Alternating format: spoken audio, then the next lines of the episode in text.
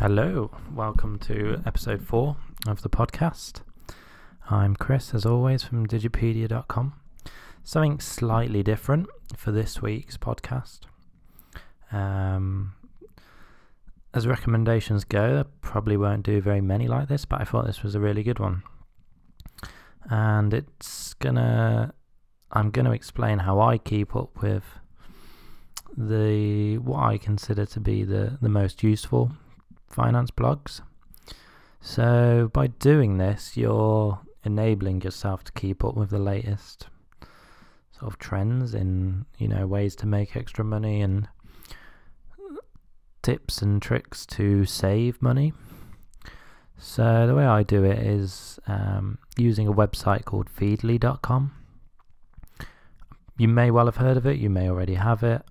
They do also have an app. You just need to type in Feedly, Feedly, into the App Store, and you can install it. I actually use the desktop version. I find it easier. I do have the app installed, but I tend to, I've pretty much exclusively stuck to the desktop version. I do find it better. So what you do is if you're not a member, you just have to go to feedly.com and you can join through different existing accounts. So if you've got a Google, I presume you will have, get a Google account, Facebook account, Twitter account. You can actually join with your Evernote account as well, I think. So yeah, it's easy, free, it's very quick to do. And then once you're logged in, it's as simple as adding sources. And what happens is it automatically pulls new posts from those sources. So if you're following, say you really like 20 different blogs, you are effectively subscribed to them all, and Feedly will pull the brand new posts. So each day you just have to log into your Feedly.com or the Feedly app, and you can see the absolute latest goings on and the best tips. So it's really easy and simple, but potentially could help you a lot because you can discover the sources very quickly.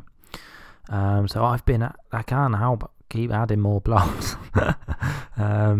So as a free member, they do have premium upgrade ones, but for 99% of people probably, the basic version will be free and you can save, I think it's up to 100 sources.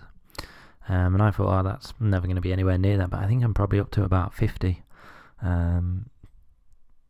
Yeah, I'm just looking through now. I can't actually see an exact number, but yeah, quite a lot. Excuse me. So yeah, it's a great way to keep up with the latest, the best blogs in your opinion, and the latest postings that they've made. And it means you can potentially jump on opportunities very quickly. So if you're not doing anything like this, then I would definitely recommend you do. And if you are already, it might be worth just going through and refreshing your sources.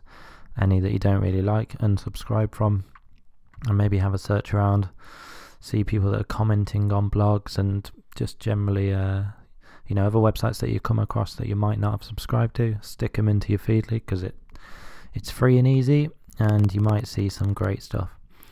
So that'll be it for today's podcast, nice and short. I hope it helps, and go join Feedly now, and hopefully you can discover some really good stuff pretty soon.